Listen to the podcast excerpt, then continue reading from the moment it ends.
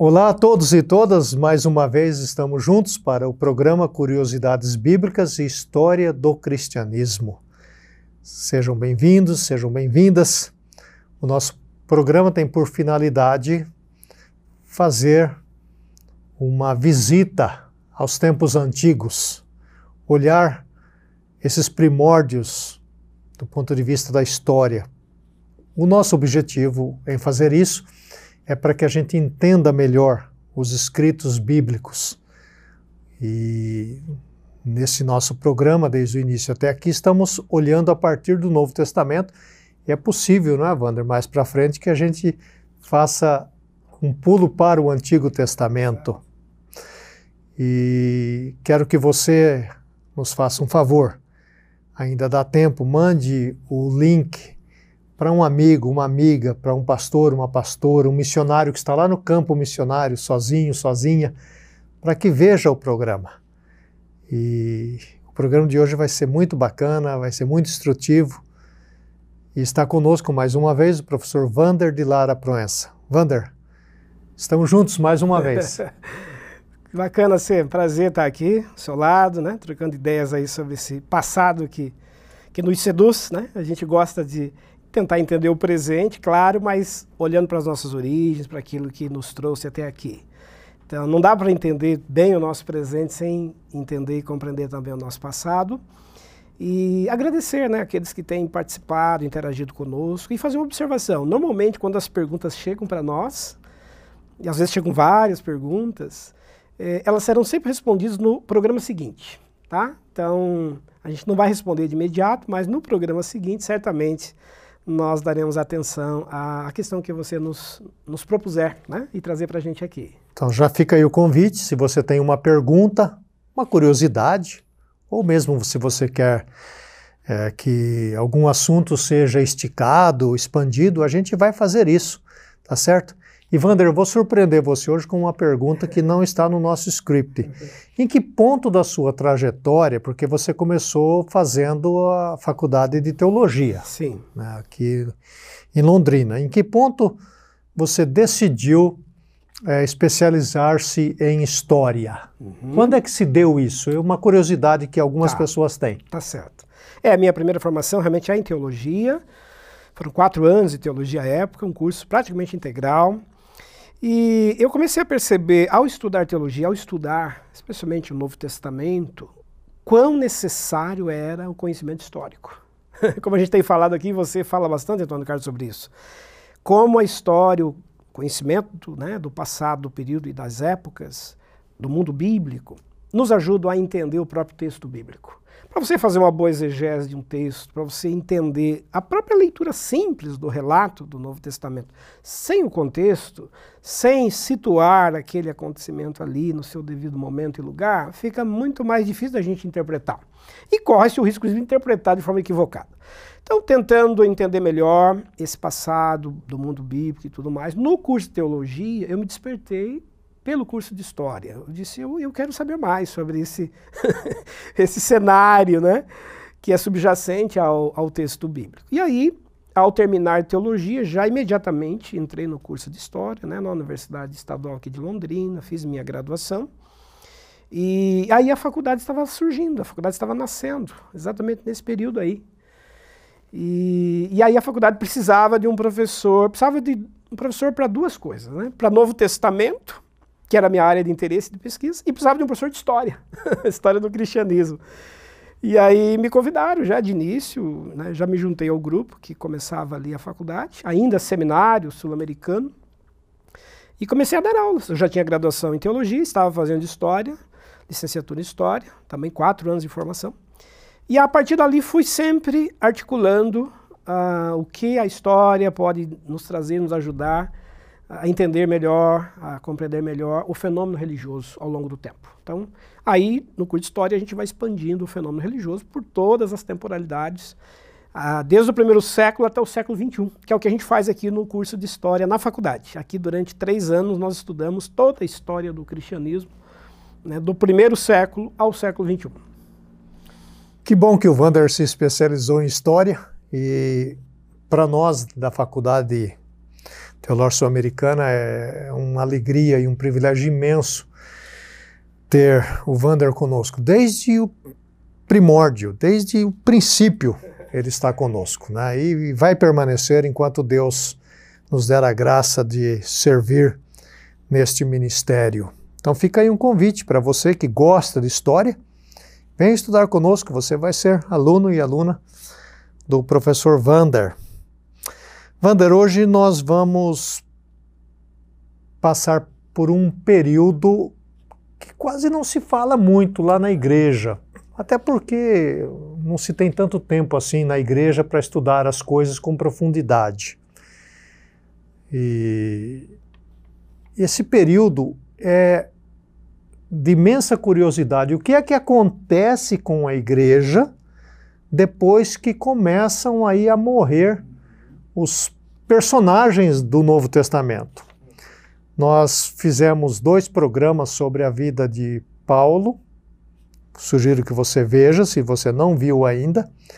Então, Paulo e Pedro morrem é, Aí, por volta de que ano que eles anos, vão morrer? Ano 67. 67. Eles isto. São martirizados, martirizados. por Nero, não é? Uhum. Todos os outros apóstolos vão desaparecendo. Cada um vai para um lugar, vão para regiões muito distantes para pregar. Né?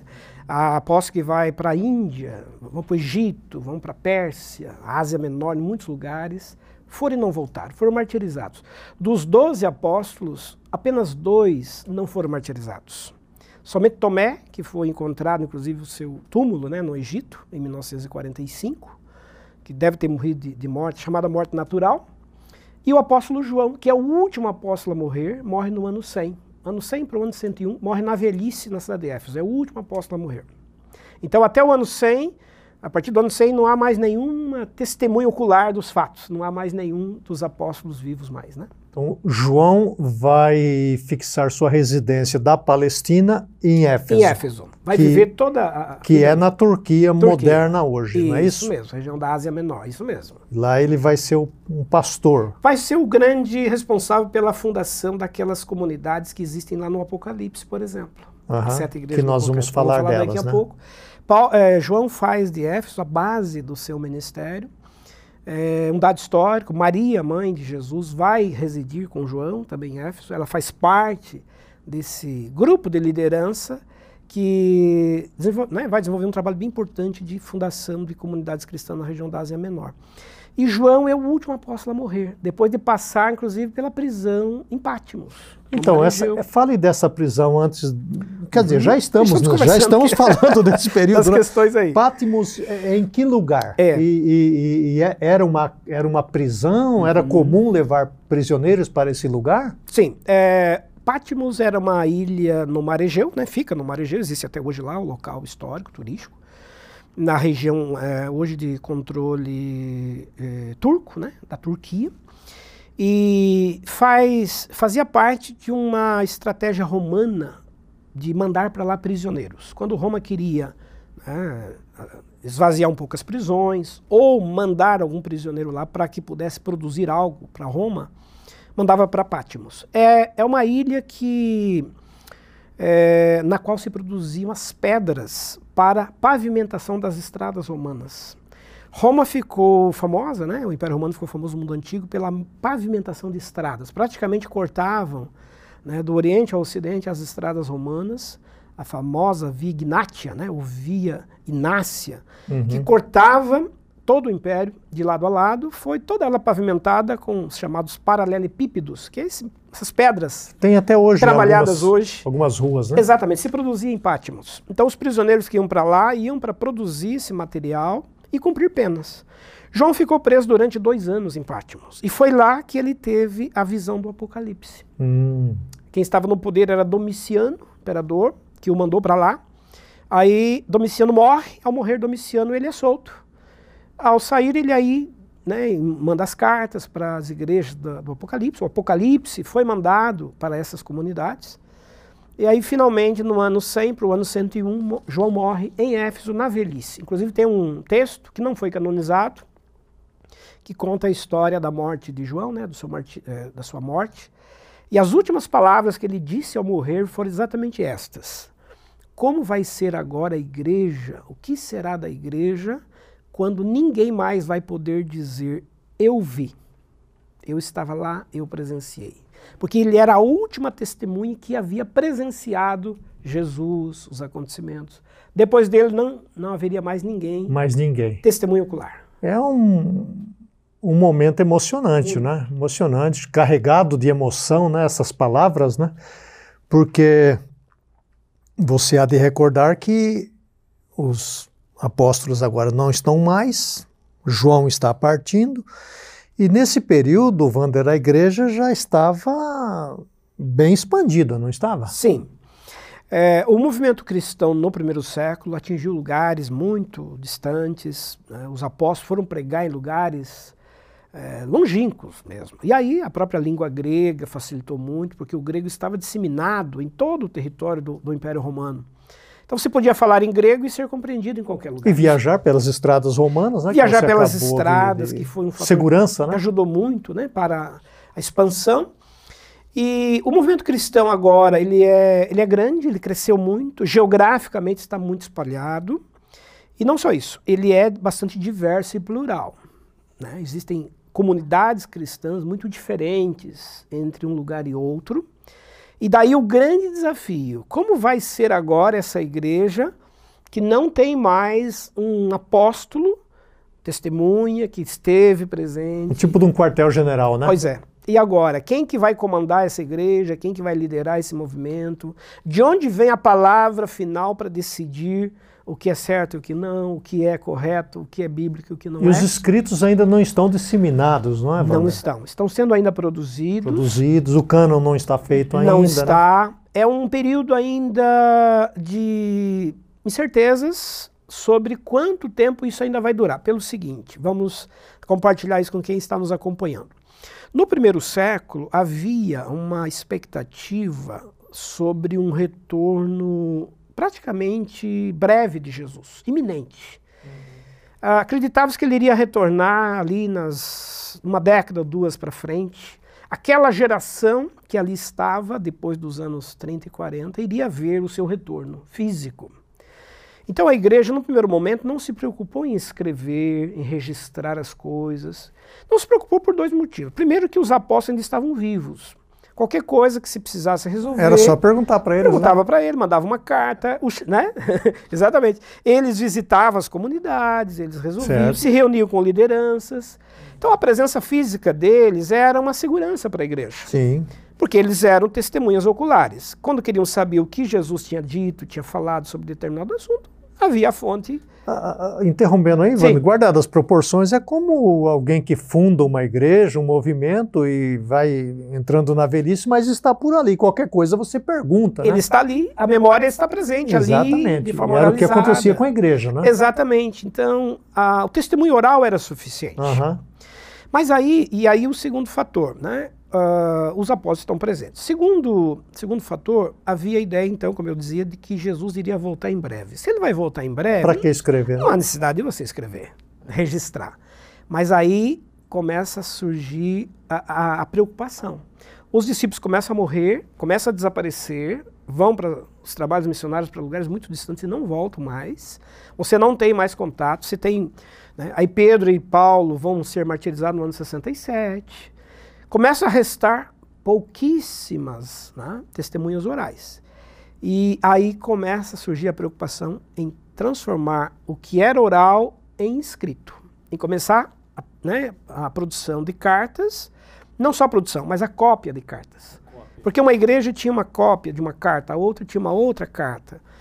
Quem que vai fazer o trabalho de reproduzir isto e fazer isso circular de forma mais abrangente? Aí entra um trabalho muito importante de algumas escolas, chamadas escolas teológicas, como é o caso da Escola Paulina de Éfeso, que a gente comentou em aula né, no, no, no programa, programa anterior. É, que vai ter o trabalho de pegar esses escritos de Paulo, fazer cópias, reproduzir e começar a disseminar isso pelas mais diversas comunidades. E aí a liderança lia e fazia, nós vamos mencionar isso, o programa de catecúmenos, de é, discipulado. É, exatamente. Então, Wander, quando as igrejas começam a ser estabelecidas, a gente imagina, não tem uma grande liderança formada ainda, não é? Quem é que toma conta dessas igrejas? É, é, o próprio povo? São os leigos, os anciãos que estão por ali, as mulheres também? Como é que funciona isso? Legal, uma questão bem importante e sempre os, os estudantes, os alunos perguntam para a gente, né? em sala de aula, inclusive, querem saber. Afinal, como é que surgem esses títulos, né? Pastor, bispo, né? bispo presbítero, como é que isso funcionou? Bom, então, entendendo de forma assim histórica, nós temos no primeiro século, ainda, no primeiro século, quando os apóstolos ainda estão vivos, uh, já uma certa organização funcional dessas comunidades. Então, como é que isso se dá? A autoridade maior é apostólica. São os apóstolos, discípulos de Jesus que estiveram com ele, que têm autoridade maior para decidir, determinar, resolver as questões que começavam a surgir. Abaixo deles existiam os presbíteros ou pastores, que uh, cuidam de comunidades locais, que zelam pela vida espiritual e religiosa daquela comunidade. Eles ocupam o lugar do antigo ancião da sinagoga.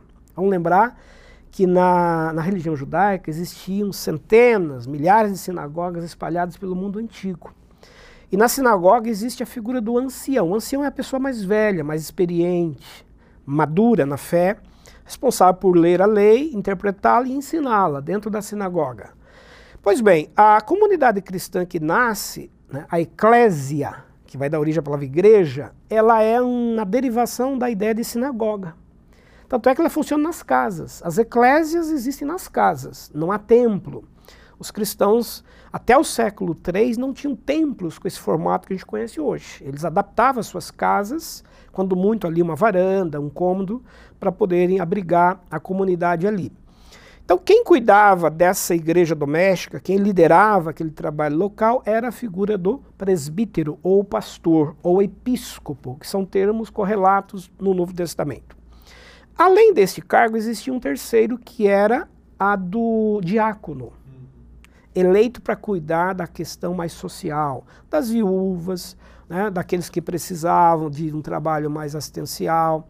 Eles cuidavam daquilo que era uh, mais material. Suprindo as necessidades básicas do povo. Exatamente. Atentos a crianças que órfãos, que precisavam de abrigo, de ajuda. Eles faziam esse trabalho muito importante. Então, no primeiro século, nós temos essa hierarquia já mais ou menos estabelecida. Claro que há outros que cumprem funções como professores, mestres que são ensinadores. O próprio Novo Testamento cita esse, né, esses exemplos.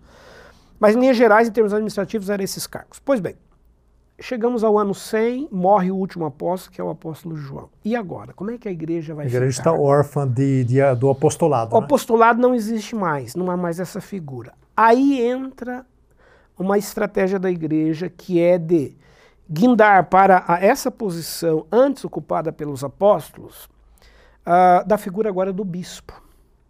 Então, a partir do século II, vai surgir uma figura na igreja chamada bispo, que tem o papel da superintendência, do administrador regional, aquele que cuida de um grupo de comunidades. Então, numa determinada região, existem várias comunidades cristãs. Era o bispo de uma cidade, né? De uma cidade e das pequenas comunidades a ela vinculadas. Vinculadas. Naquela determinada região.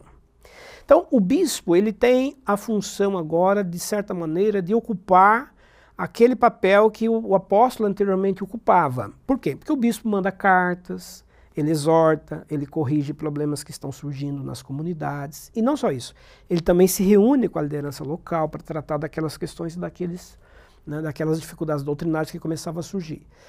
É, a figura do bispo é uma figura que hoje ainda existe em alguns segmentos, por exemplo, a Igreja Metodista, que é uma igreja muito conhecida no Brasil, tem ainda essa organização eclesiástica, uhum. os bispos regionais. É, outros grupos, como os presbiterianos, têm lá o presbitério, que cumpre esse mesmo papel, regional. A função de um bispo. A função de um bispo, né? um, um colegiado. É, cada denominação vai, vai, vai, vai acomodando isso, né? Exatamente. Né? num certo sentido. Na sua nomenclatura. É. Né? Ah, no catolicismo se tem a diocese. Né? A diocese é uma região eclesiástica que comporta várias comunidades. Sim. E tem um bispo que cuida ali daquela diocese. Então, no século II, a partir do século II, essa figura do bispo será uma figura bem importante. E ele tem muita autoridade. Muita autoridade, porque é ele que nomeia. É ele, nós vamos falar daqui a pouquinho aí das polêmicas doutrinárias que vão começar a surgir. E aí a figura do bispo se torna muito importante. Por quê? Porque é ele que vai credenciar quem será o pastor ou o presbítero que vai cuidar daquela comunidade, quem que está autorizado a realizar os ritos, quem que pode batizar. Qualquer pessoa pode ir lá e celebrar o batismo. Qualquer pessoa pode ministrar a ceia eucarística, a ceia cristã. Ou tem pessoas encarregadas de fazer isso. Qualquer pessoa pode ir lá na, diante da comunidade fazer uma pregação, né? é, conduzir a liturgia. A partir do século II, o bispo vai ter esse papel de acompanhar, supervisionar quem teria estas funções dentro das comunidades cristãs. Porque elas cresceram muito, se espalharam demais, e é preciso haver um mínimo de organização e funcionalidade. E esse bispo, como você disse, ele tem uma similaridade no judaísmo, que é o ancião, então ele era escolhido por causa da sua idade, da sua sabedoria, da sua experiência. Exatamente. As, as comunidades que escolhiam. A comunidade reconhecia essa função. Reconhecia. E, exatamente. E davam a ele esse, essa função. É, um grupo de comunidades nomeava e escolhiam aquele que iria ser esse representante regional. É, além desses né, detalhes que você deu e trouxe para credenciamento de um bispo, havia um outro ainda que no começo foi muito importante o contato que esse bispo havia tido com o apóstolo, ou discípulo de apóstolo. Porque a, a estrutura funcionou num primeiro momento mais ou menos assim: existia o apóstolo, discípulo de Jesus, e existia o discípulo de apóstolo. Isso. Que é o caso de Marcos, que trabalhou com Pedro, Lucas, que trabalhou com Paulo, e assim por diante. Né? João terá outros discípulos que trabalharam com ele. Então, o discípulo de apóstolo carrega uma autoridade maior porque ele conviveu diretamente com o apóstolo. Alguns desses bispos serão discípulos ou do próprio apóstolo ou de discípulo do apóstolo. É uma sequência. É né? uma sequência é uma pela sequência. proximidade. Então, quanto mais próximo você estava do acontecimento, quanto mais próximo você estava das testemunhas oculares, maior era a autoridade. Como João é o último é, a morrer, certamente é, ele deixou alguns discípulos. Tem alguns discípulos de João que a história reconhece como importantes? Sim. Uh, Inácio de Antioquia, por exemplo, um mártir né, do século II, Policarpo de Esmirna, também outro mártir por causa da fé, eram considerados discípulos diretos de João, é, em Éfeso existe a chamada escola joanina. Então, vamos até especificar isso para quem está nos acompanhando. Uhum. No Novo Testamento, nós temos a formação de três grandes escolas apostólicas. Que, quando a gente chama de escola, estamos falando assim de, de um grupo, de uma corrente de pensamento, de uma visão teológica. Linha de pensamento, né? Exatamente.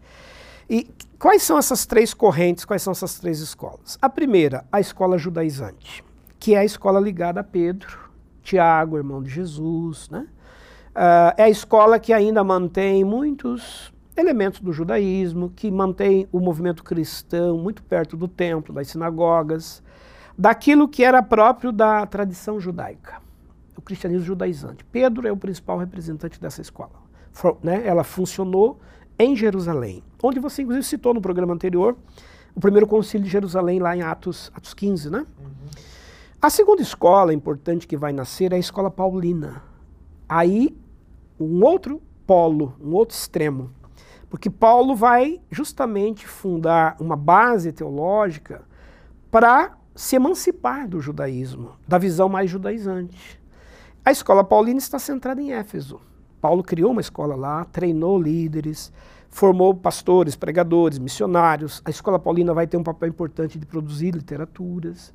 E ali uh, forma-se um epicentro de difusão da ideia teológica paulina para todas as comunidades. E uma terceira escola do Novo Testamento é a escola joanina, ligada ao apóstolo João, também em Éfeso.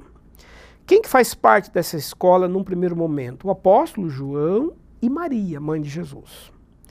É, os protestantes, evangélicos, enfim, de um modo geral, é, costumam saber pouco sobre Maria, não se interessam muito pelo trabalho dela, pelo papel que ela desempenhou, até por conta de algumas visões né, teológicas doutrinárias em relação à figura da mãe de Jesus, que, enfim, acabou separando, dividindo historicamente o movimento cristão. Mas, em termos históricos, do ponto de vista histórico, Maria teve um papel muito importante no cristianismo primitivo.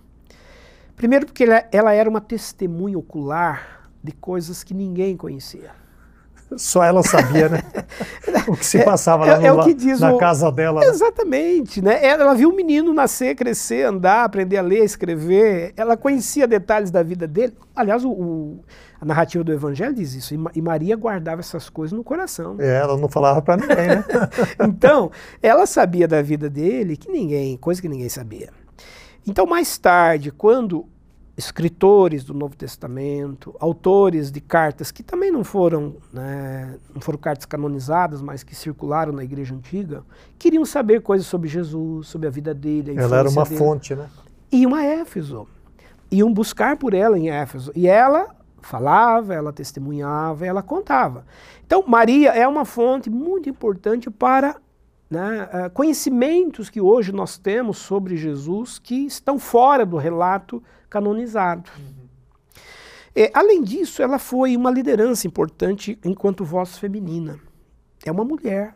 Uma é. mulher que lidera, uma mulher que cumpre um papel Com junto. E autoridade, né? Uma autoridade. Então, ela, ao lado do apóstolo João, vai cumprir um papel muito importante de formar novas lideranças na região de Éfeso. As sete igrejas ali do Apocalipse são igrejas que estão debaixo da autoridade dessa escola joanina. Depois que João morre, ficam seus discípulos naquela região. Inclusive, tem um, um presbítero né, chamado João o Presbítero, que não é o apóstolo João, que liderou a igreja em Éfeso depois da morte do apóstolo. Uh, e esses outros personagens que no século II, inclusive, vão ser perseguidos, alguns serão mortos, que carregam toda a tradição de pensamento da escola, da escola joanina. Uhum. Agora, Wander, você é, fez esse apanhado histórico aí das escolas. A escola de, vamos pensar, ligada a Pedro e Tiago, ela, ela termina ali com eles? Ou ela continua um pouco mais para frente? Continua. Ela é uma escola que vai depois se estabelecer em Roma. Porque ela funciona em Jerusalém até o ano 60, quando uhum. Pedro ainda está lá. No ano 60, segundo a pesquisa histórica, Pedro vai deixar Jerusalém e vai mudar-se para Roma. Ele vai pastorear a igreja de Roma do ano 60 ao ano 67, quando ele vai ser martirizado. Com a morte de Pedro, vão ficar como seus sucessores em Roma a cristãos com a visão judaizante, que é a certo. visão mais conservadora, ainda ligada ao judaísmo. Então ela tem continuidade. Tem continuidade, com outros bispos que virão, certo. que vão carregar essa visão né, de, de, de, Pedro. A mesma coisa com Paulo. Paulo morre, seus discípulos, né? Tito, né? Timóteo, toda a liderança jovem que ele formou esse grupo vai continuar o seu pensamento. João, mesma coisa. E aí, só um detalhe: se a gente pudesse então resumir, uh, a escola judaizante é uma escola mais próxima da, da visão teológica judaica. A escola paulina, uma visão teológica mais gentílica, né, mais próxima da cultura do mundo antigo. E a escola joanina é uma escola ligada ao movimento apocalíptico. Existia um ramo do judaísmo chamado ramo apocalíptico judaico, que já na época de Jesus era muito presente. Uhum. A comunidade do deserto, dos essênios, onde Jesus esteve, onde João Batista viveu, era uma comunidade apocalíptica. Então João é herdeiro dessa corrente apocalíptica. Tanto é que ele vai escrever o Apocalipse. Ele vai escrever o Apocalipse. Agora, Wander, ainda, ainda nessa questão, porque eu acho que as pessoas ali estão pensando o que eu vou perguntar para você. A escola joanina é em Éfeso e lá também havia a escola paulina, a escola de Paulo. Essas duas escolas se encontraram, tiveram algum tipo de relacionamento ou é, continuaram cada uma com suas linhas de pensamento? Ok, é uma questão bem importante, né? porque estão geograficamente no mesmo lugar. Exatamente. E aí existem duas coisas interessantes. E tem a mesma fonte que a Jesus. A né? mesma fonte, exatamente. é, tem uma coisa muito importante aí. Uh, nós temos visões teológicas, modos próprios de se organizar o trabalho, de se fazer a missão, que pertence a cada uma dessas escolas. Cada uma tem estratégias próprias para fazer o trabalho missionário. Paulo tem o seu estilo, tem o seu jeito, João tem a sua maneira e vai formar também os seus seguidores, os seus discípulos com esse papel.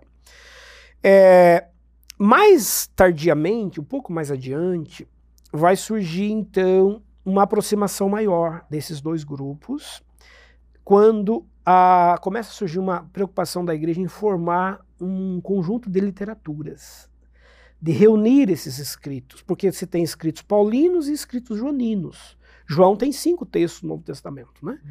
Tem o Apocalipse e tem as cartas, né?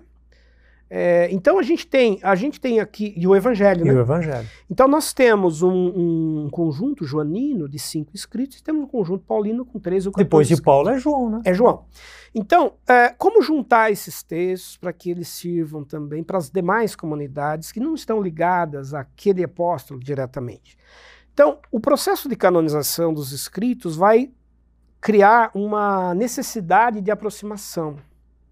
Porque para se formar o Novo Testamento com 27 livros, que é um processo longo, a gente vai ter um, vai ter um programa sobre isso depois, né? Vamos fazer um programa especificamente para isso, porque é um tema bem amplo e muito interessante. O cânon só vai se encerrar no século IV. Então, até lá, há um trabalho para se juntar os escritos, fazer uma aproximação entre esses dois, né, esses grupos, esses três grupos, na verdade.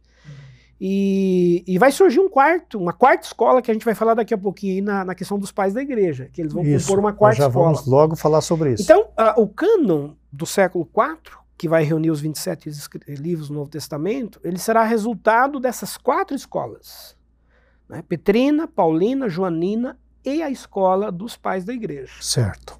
Então, resumindo Então, certamente questão, eles tiveram contato, tiveram né? contato, relacionamentos. Né? Relacionamento, e eu arriscaria dizer que Maria foi talvez um elo de ligação entre todos eles. Porque ela interessava a todos. Exatamente. Lucas, que é um escritor paulino, Lucas que está na escola paulina, escreve o Evangelho, escreve Atos, ele menciona que antes de escrever foi ouvir as testemunhas, foi pesquisar. Fez um, uma pesquisa extensa. Uma pesquisa né? extensa, detalhada. E dentre as fontes que ele consultou, certamente estava Maria, mãe de Jesus. Então, uh, alunos da escola paulina, liderança jovem como né, Tito, Timóteo, tantos outros líderes jovens que Paulo treinou em Éfeso, é, certamente tiveram contato com a mãe de Jesus, queriam conhecê-la, queriam saber da vida dela, da vida de Jesus. É, a gente imagina, né, fica imaginando a, a distância, que muito provavelmente Maria percorria essas comunidades, falando, contando histórias, testemunhando do que ela viu. É, acho que ela teve um papel muito estratégico de é, testemunho nessas comunidades, não apenas joaninas. Vander, é, você está trazendo detalhes aí que eu, eu posso quase afirmar com certeza que muitos não tinham esses detalhes. E eu acho que o povo está gostando muito desse programa. E mais uma vez, se você tiver alguma pergunta nesse período, não vai fazer pergunta aqui, sabe, lá do, do tempo da abobrinha, tá? É pergunta desse período, que nós estamos olhando agora quando os primeiros, as testemunhas oculares morrem e o que acontece com a igreja aí é, nesses próximos anos, né, séculos ali, iniciais. Então vão surgir, Wander, nesse período, a um grupo que é chamado de pais da igreja. É, não é mães da igreja, né? Se bem que deve ter mães também, é, né? Deveria ter, né? É. Tem também, tem, tem sem dúvida. Então, primeiro vamos definir o que, que significa essa expressão pais da igreja. Porque as pessoas escutam, né? Os, é. O pai da igreja, o pai da igreja. O que, que é isso, né? De onde vem isso, né? É. Legal. Historicamente, a expressão ela surge bem nesse período que nós estamos relatando a partir do ano 100. E aí nós entramos no século II. Então, entre os séculos 2 e 5, portanto, período antigo da igreja, vai surgir a expressão pais da igreja, que significa basicamente aqueles que vão assumir o cuidado da igreja, a autoridade, a liderança após os apóstolos. Não há mais a figura apostólica, porque morreu o último apóstolo João, esses pais, eles têm essa representação de protetores, de educadores. A figura do pai é invocada aí justamente pelo papel que ele significa. Aquele que educa, aquele que cuida, aquele que protege. Então, resumindo, quem queria proteger essa igreja teologicamente? Quem queria cuidar dessa igreja? Quem queria educar essa igreja teologicamente? Aí surgem essas figuras uhum. dos pais da igreja.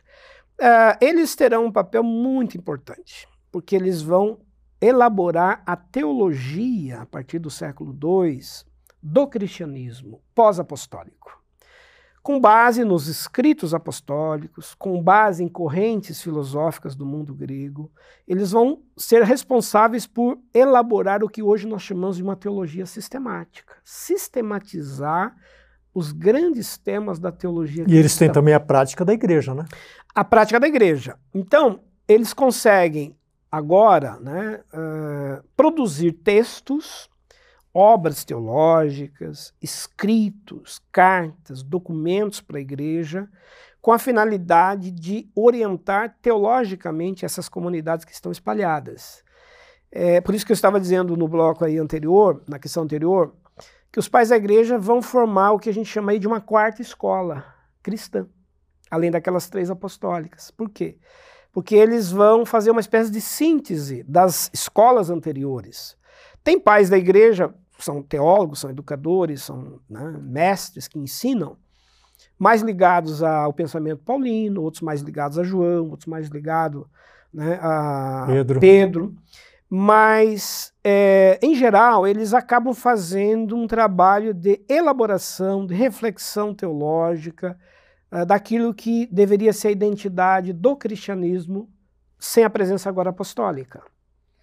E você talvez pudesse mencionar aí alguns uhum. nomes, né, para que o povo possa reconhecer e uhum. até mesmo fazer uma pesquisa, se assim desejarem? Sim, sim. Existem muitos. Porque logo, né? logo é. após João você já mencionou que ele tinha, né, sim, alguns tinha, tinha os seus discípulos reconhecidos como pais da igreja. Eles vão ter um papel não chegam a ser chamados de pais porque não foram escritores propriamente, não recebem essa nomenclatura.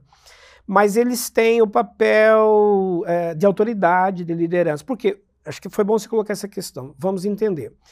A liderança que vai existir após os apóstolos é uma liderança formada por bispos, que têm o papel administrativo, presbíteros ou pastores que cuidam espiritualmente das comunidades, diáconos que cuidam da parte mais assistencial. Além desses, nós vamos ter agora essa figura do doutor, do mestre, do professor, que vai elaborar o conhecimento teológico sobre a fé cristã. Esse é o papel do pai da igreja. Uhum. Então, o pai da igreja, ele é, ao mesmo tempo, um protetor, é, um líder que sucede os apóstolos, mas principalmente que escreve, que publica textos. É um guardião, né? É, daquilo que deveria ser a base doutrinária do cristianismo. Então, querem saber sobre a salvação, querem saber sobre a relação de Jesus com o Pai, com quem que é o Espírito Santo.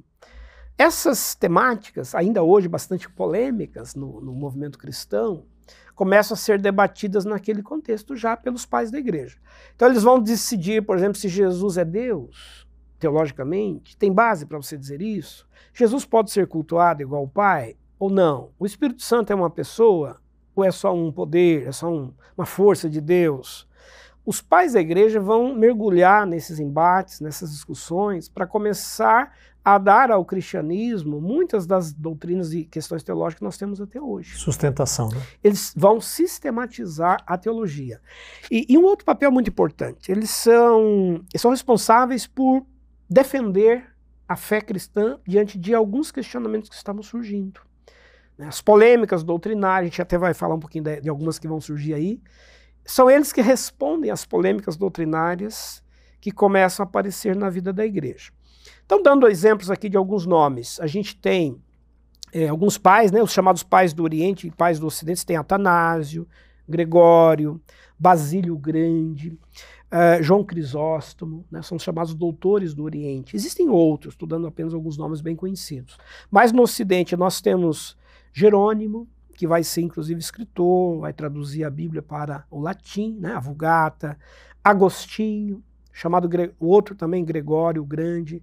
É, então nós temos aí uma lista de dezenas de pais da igreja que estão é, situados em alguns lugares teologicamente muito estratégicos. Por exemplo, alguns deles estão, uma boa parte, é, uma boa parte está centrada em Alexandria, no Egito, que era um grande centro de conhecimento, né? a maior biblioteca do mundo antigo, com né, um, assim, um milhão de, de manuscritos e obras, estava em Alexandria, no Egito. Lá existiam correntes filosóficas, escolas de filosofia. Então, os teólogos do cristianismo vão travar um debate, um diálogo com estas correntes filosóficas do mundo antigo, do mundo grego, para poder mostrar que o pensamento cristão, que a fé cristã tem racionalidade, tem explicação lógica. Eles vão sistematizar o pensamento. Uma outra escola, né, em Cesareia, uma outra grande biblioteca lá, onde está Eusébio de Cesareia, que a gente citou no programa anterior, ah, uma biblioteca com 30 mil é, volumes lá, um outro grande centro de estudos. Tem escola também em Constantinopla, ou seja, os pais da igreja eles estão distribuídos em lugares onde há estudo, há bibliotecas, há fontes de pesquisa. Acesso para pesquisa, né? Para poder justamente construir e tem uma obra mais, mais densamente. Alguém né? talvez nos pergunte ou queira saber, tem tem escritos até hoje deles, né, e disponíveis, né? Basta fazer uma pesquisa na internet e você encontra esses esse material, não é isso não? Todos eles, sim, sem dúvida, em português, inclusive, né? A gente chama em teologia aí de patrística, os escritos patrísticos, né? os escritos dos pais da igreja. Patrologia chama-se, é o termo usado né, para identificar o estudo dos pais da igreja. Então são autores é, muito interessantes para serem conhecidos, lidos. Os seus textos estão acessíveis hoje em livros. Aqui na biblioteca mesmo da Faculdade Sul-Americana, nós temos todo um, um, setor ali específico da teologia dos pais da igreja. Conjunto grande de obras, né? Que são acessíveis para a gente entender o que, que eles escreveram, o que, que eles produziram naquele período antigo. E, e, e Vander, nós fizemos um, um, um, salto ali, ou seja, é um vai e vem, né? Porque é um período, é um período do século II ao século V. um, é. é. um período efervescente, muito, né? Muito, é. Porque nós temos, é, com João, nós temos as igrejas do Apocalipse. Essas igrejas do Apocalipse foram fundadas por João e essas igrejas vão ser também base para esses pais da igreja. Fale um pouco sobre essas igrejas do Apocalipse e esse movimento que está surgindo. Ok. É, esse é um dado importante. A gente costuma geralmente associar o Apocalipse a um livro só do futuro, só do que ainda vai acontecer. É um livro de profecias, um livro de escatologia. Sim. Mas o Apocalipse ele tem, na verdade, duas temporalidades. Ele tem essa temporalidade futura, escatológica, de coisas que ainda vão acontecer. Ele é um olhar para o futuro, ele é uma revelação do que virá. Mas o Apocalipse tem uma outra temporalidade, que é a temporalidade presente, que já retrata o que estava acontecendo com a igreja naquele momento histórico. E o Apocalipse menciona, por exemplo, sete cartas, ou sete igrejas da Ásia Menor, para as quais o livro do Apocalipse. Que estão na Turquia, que né? Que estão na Turquia, para onde o livro foi mandado. Essas igrejas da Ásia Menor foram fundadas pelo apóstolo João, pela equipe de missionários do, da escola joanina, e é João responsável por, teologicamente, doutriná-las, cuidar delas, zelar do que elas deveriam crer ou não. É, essa região da Ásia Menor, onde João está atuando, vai ser muito marcada por algumas correntes de pensamento que começaram a influenciar a visão dessa igreja é, causando o que a gente chamaria hoje aí de um tipo de sincretismo em alguns momentos, um hibridismo, uma mistura de crenças que né, é, traziam lastros do judaísmo e também do chamado mundo pagão, entre aspas, do mundo não, não cristão e não judaico. Isso vai causar muita polêmica. E aí João vai produzir os seus textos, os seus escritos, para responder é, teologicamente a essas questões. Por isso que os escritos de João, o Evangelho de João em particular, é o evangelho mais teológico de todos. Uhum. É o que mais dialoga com correntes filosóficas do mundo antigo. Por exemplo, surgiram duas correntes antagônicas, mas muito influentes no cristianismo é, onde João está atuando, que é o chamado adocionismo uma corrente que dizia o seguinte: é, na cultura grega, os, deu, né, os deuses costumavam adotar seres humanos para serem seus filhos. Então, uma divindade olhava para a terra, escolhia lá alguém, um guerreiro, né, um rei, um imperador. Todo imperador romano se dizia filho de uma divindade. Ele foi adotado. Ele virou um demiurgo, um pequeno deus. Então, essa corrente acabou influenciando a igreja nascente para dizer o seguinte: será que Jesus também não foi adotado para ser o filho de Deus? Será que Deus não olhou lá do céu e disse: Ah, eu preciso de um Messias, preciso de um Salvador, preciso de alguém? Quem que eu vou escolher lá na terra? Aí ele olhou lá um jovem de Nazaré e achou que esse poderia. Era aquele, né? Tinha credenciais para isso. E disse: Olha, eu vou chamar esse moço aí. E aí Jesus, no batismo, teria sido adotado para ser o filho de Deus. Por isso que Jesus ouviu a voz lá: Esse é o meu filho amado. Então, apenas ali iniciou-se a filiação de Jesus. O relacionamento dele com Deus, né? Foi exatamente. Então chama-se adocionismo. Foi adotado para ser o filho de Deus. Então, nesse caso, ele não era eterno. Mas surgiu uma outra corrente antagônica que pregava o docetismo. Né? A palavra docético vem do termo grego dokheim, que significa aparência. Ah, os gregos, influenciados pela corrente gnóstica, diziam que a matéria era má, era pecaminosa. E, portanto, quem fosse puro, quem fosse divino e sagrado, jamais poderia assumir a matéria plenamente. Jamais poderia ter um corpo material, porque senão ele iria se corromper. Então, diante disso, surgiu uma pergunta: será que Jesus não foi apenas uma aparência humana? Ou seja, ele era um espírito com aparência humana? E aí entra então o chamado docetismo. Né? Jesus apenas aparentava ser humano, mas nunca foi carne plenamente. Pois bem, aí chegamos aos escritos de João. Vejam que quando João escreve o Evangelho e as cartas, ele é enfático. Primeiro, para dizer: no princípio era o Verbo, o Verbo estava com Deus. E era Deus. E né? era Deus. E aí veio e se fez carne. Carne. João 1,14. Ou seja, só no primeiro capítulo do Evangelho, João já está teologicamente combatendo essas duas correntes. Uhum. Jesus não é adotado para ser filho de Deus, e Jesus não é apenas uma aparência humana. Ele tem carne, ele se encarnou, ele se fez ser humano. Paulo também vai depois dizer se, se Jesus não veio em carne, se ele não morreu, né? não foi plenamente humano, ele não foi crucificado. E se não foi crucificado, é vã a nossa e fé. essas questões é, chegaram até mais longe, não é? Até lá dos pais da igreja, Sim, eles tratam disso, não é? Vão retomar esse debate porque a igreja será a todo momento né, envolvida por essas polêmicas. Uhum. Estão surgindo movimentos polêmicos no cristianismo que vão pedir ajuda teológica. E aí entram os pais da igreja. Então, além desses dois exemplos que eu dei, assim, acho que valeria a gente compartilhar com quem está nos acompanhando pelo menos mais dois outros muito importantes nesse período. Uh, o marcionismo, que é um movimento que surge pelo ano 140, já no século II. É bem cedo, né? Muito 140. Cedo, logo né? depois dos apóstolos, né? É. Marcion era filho de um bispo da igreja, portanto, filho de um bispo, de uma liderança importante na Ásia Menor. E ele, depois de estudar, era estudioso e tudo mais, chegou à conclusão de que Jesus não, não poderia ser vinculado ao Deus de Israel, ao Antigo Testamento. Ele dizia que o Deus de Israel é um Deus diferente, não, não tem semelhança nenhuma com Jesus. Né? O Deus de Israel falava de guerra, tomava partido e tudo mais. Jesus fala de paz, Jesus fala de, de, né, de convivência, enfim. Então, resumindo, Marcion disse que existiriam dois deuses, o Deus dos judeus e o Deus cristão. Que Jesus e Yahvé nunca poderiam estar juntos, nunca se conheceram, eles eram antagônicos. É? Marcion chega a colocar basicamente isso. Resultado, ele tem uma polêmica na igreja, acaba saindo da igreja e funda uma igreja própria, a igreja marcionita em Roma. Né? E o Marcion ele faz outra coisa.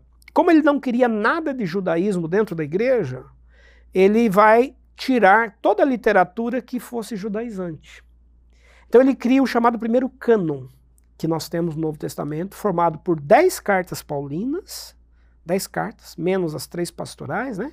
duas Timóteo e Tito, e, e o Evangelho de Lucas. Então, o cânon de Marcion terá 11 livros. Bem pequeno, né?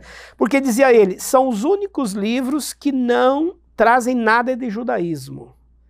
Né? Estão purificados da influência judaica. Então, se a gente pensar que o movimento cristão queria ser uma continuidade do judaísmo, que Jesus teria vindo cumprir as profecias, que Jesus era o Messias aguardado, quando surge um líder dizendo que não há qualquer vínculo mais, isso causa uma polêmica. E ele tinha autoridade, né? Muito.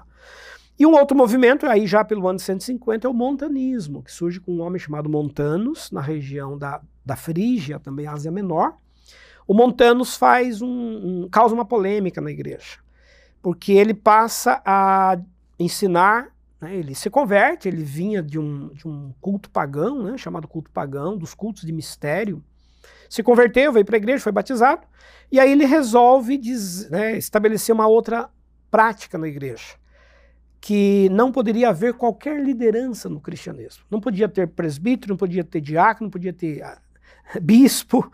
Né? Ele a, prega a abolição dos cargos eclesiásticos, para dizer que a igreja tinha que ser dirigida única e exclusivamente pelo Espírito Santo. Então, o, o dizia assim: nós temos que nos reunir, dobrar os joelhos, orar e pedir que o Espírito Santo venha e revele o que ele quer dizer para a igreja. É ele que vai guiar a igreja. Essa pregação montanista causou uma polêmica enorme. Por quê? Porque trouxe a figura do Espírito Santo é, como uma figura que não mais se utiliza dos cargos eclesiásticos, das funções eclesiásticas, que é o que a gente estava dizendo agora há pouco. Então, com isso, é, concluindo, nós vamos ter uma rivalidade. Um segmento cristão que não quer cargos eclesiásticos, que é contra, que era a revelação direta com, com o Espírito Santo, e por outro lado, uma liderança eclesiástica que está se formando, que é necessária para proteger a igreja desses. Para dar continuidade ao movimento de Jesus. De né? Jesus, mais institucional, mais apostólico. Resultado: Montanos foi né, considerado um herege, acabou sendo expulso dessa comunidade mais oficial. Mas o movimento montanista prosseguiu, ele se espalhou pelo, pelo tempo, né? e a gente tem ainda hoje né, segmentos Sim. que lembram muito o montanismo. Que é bem parecido, né? Muito bem parecido. parecido. E fortes, né? Muito fortes. e fortes. Que, é, que tem essa, essa pregação e esse discurso. É. Como você está vendo, são muitos detalhes e agora já estamos saindo ali daquele período dos escritos do Novo Testamento e entrando no desenvolvimento do cristianismo. Como é que o cristianismo se desenvolve? E você pode perceber pelas explicações do professor Vander que muitas daquelas coisas que ocorreram continuam, num certo sentido, com algumas diferenças, acontecendo até os dias de hoje. Por isso a importância de estudar a história. Vander, o nosso programa Passou rápido, viu? Porque esse é um período muito fascinante, rápido, né? A gente muito. quase não estuda muito é. e não ouve falar, então a, curiosidade aumenta bastante. Voltaremos a isso mais é, Quem sabe, né? né? Dependendo aí das temas, suas né? perguntas, a gente pode é, retomar né, algumas outras questões. É, Para encerrar, Wander, uh, você mencionou que a igreja não tinha templo nesse período. Né? No próximo programa a gente vai começar a entrar nesse período do templo, do Constantino Constantino, enfim.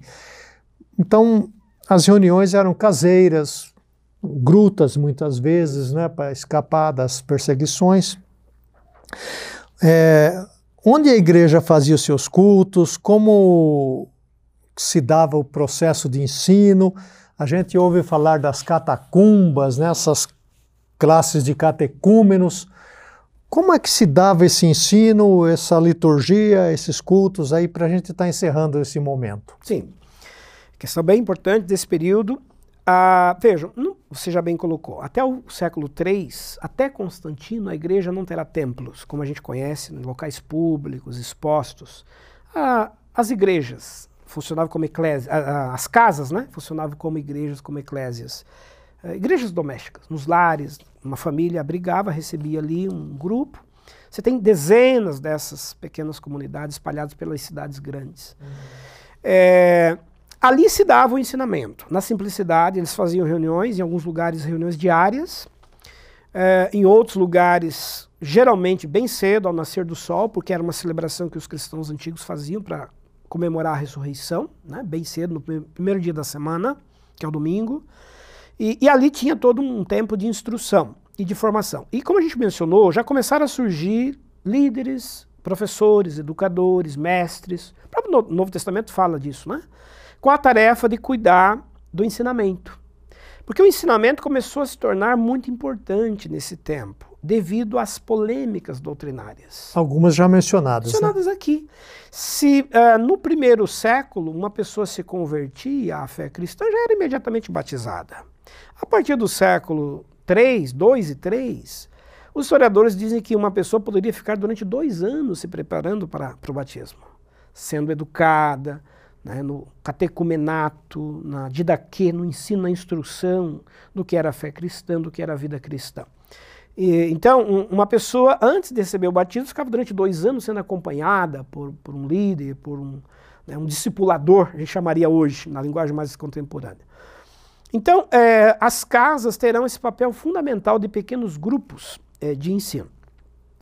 Afora as casas, nós temos o chamado culto das catacumbas, que é um capítulo bem interessante da história da igreja nesse período. Por que, que o culto das catacumbas se desenvolveu? O que, que eram as catacumbas? Eram cemitérios romanos. Os romanos não faziam cemitérios dentro das cidades. Cemitérios em Roma ficavam geralmente à margem de estradas, se possível bem longe da cidade. Porque os romanos não tinham uh, apreço, não tinham interesse em visitar cemitérios, raramente iam a esses lugares. E geralmente à noite não se passava em frente ao cemitério. Fazia parte de um, uma cultura mística de Roma você não passar em frente ao cemitério durante a noite. Então, o que, que os cristãos fizeram? Na época de perseguição, que a igreja estava sendo perseguida por Roma. Se instalaram por ali, né? Se reuniu ali à noite. Não tem lugar mais seguro do que você estar dentro do cemitério. Então eles passaram a se reunir ali. É bom lembrar que esses cemitérios são escavados em rochas, uh, abrigo, né? Então serve também como abrigo. E, e ali eles faziam o seu culto. Eram protegidos, ficavam livres, né? De perseguição. Soldados não iam ali naquele lugar. E não só isso, tem um elemento simbólico muito importante. É, ali estavam corpos de mártires sepultados. Então, ir ali, se reunir, especialmente no dia de aniversário do martírio. Servia como alento também para eles. Um né? alento, uma fé, um fortalecimento da fé, para dizer: olha, esse perdeu a vida, deu a vida por causa do, né, do testemunho de Jesus, nós vamos continuar firmes, nós não vamos desistir jamais. E, e, aí entra também outro detalhe: eles deixaram muitos, muitos escritos nessas catacumbas, a arte cristã, a arte, desenhos, né? desenhos, né? pinturas, símbolos cristãos que ficaram e hoje estão sendo inclusive estudados como memória, como relato e registro dessa fé e dessa espiritualidade dos cristãos nesses lugares. Fascinante, não é verdade? E nós Chegamos ao final do nosso programa. Mais uma vez, se você tem uma pergunta, deixe registrado. A nossa equipe está atenta e tomando nota. E retornaremos no próximo programa com a sequência desse tema, entrando aí num tema muito importante, que é a figura do Constantino, que até hoje é muito falado, não é? É muito falado. Vander, mais uma vez, muito obrigado. É sempre uma alegria a gente estar juntos aqui. Legal, você. Obrigado você por esse bate-papo, essa conversa. Espero que tenha rendido aí boas reflexões para quem está nos acompanhando. E aguardamos vocês aí também nos próximos programas. Um abraço a todos. Fica um convite para que você venha estudar conosco, Faculdade Teológica Sul-Americana. Entre no nosso site e você vai encontrar ali todas as explicações dos nossos cursos e como você se torna um aluno e uma aluna nossa, aí da sua casa mesmo, da sua cidade, você pode fazer o nosso programa online. E também compartilhe. Se é bom para você, vai ser bom para outra pessoa. É, mande esse link para alguém, ele fica registrado aí no portal. Você pode revisitar, rever e assim continuar aprendendo. Até a próxima oportunidade, que Deus o abençoe, que Deus continue lhe dando energias e forças para vencermos as nossas dificuldades dos dias que estamos vivendo e colaborarmos na expansão do reino de Deus. Até a próxima, se Deus assim o permitir.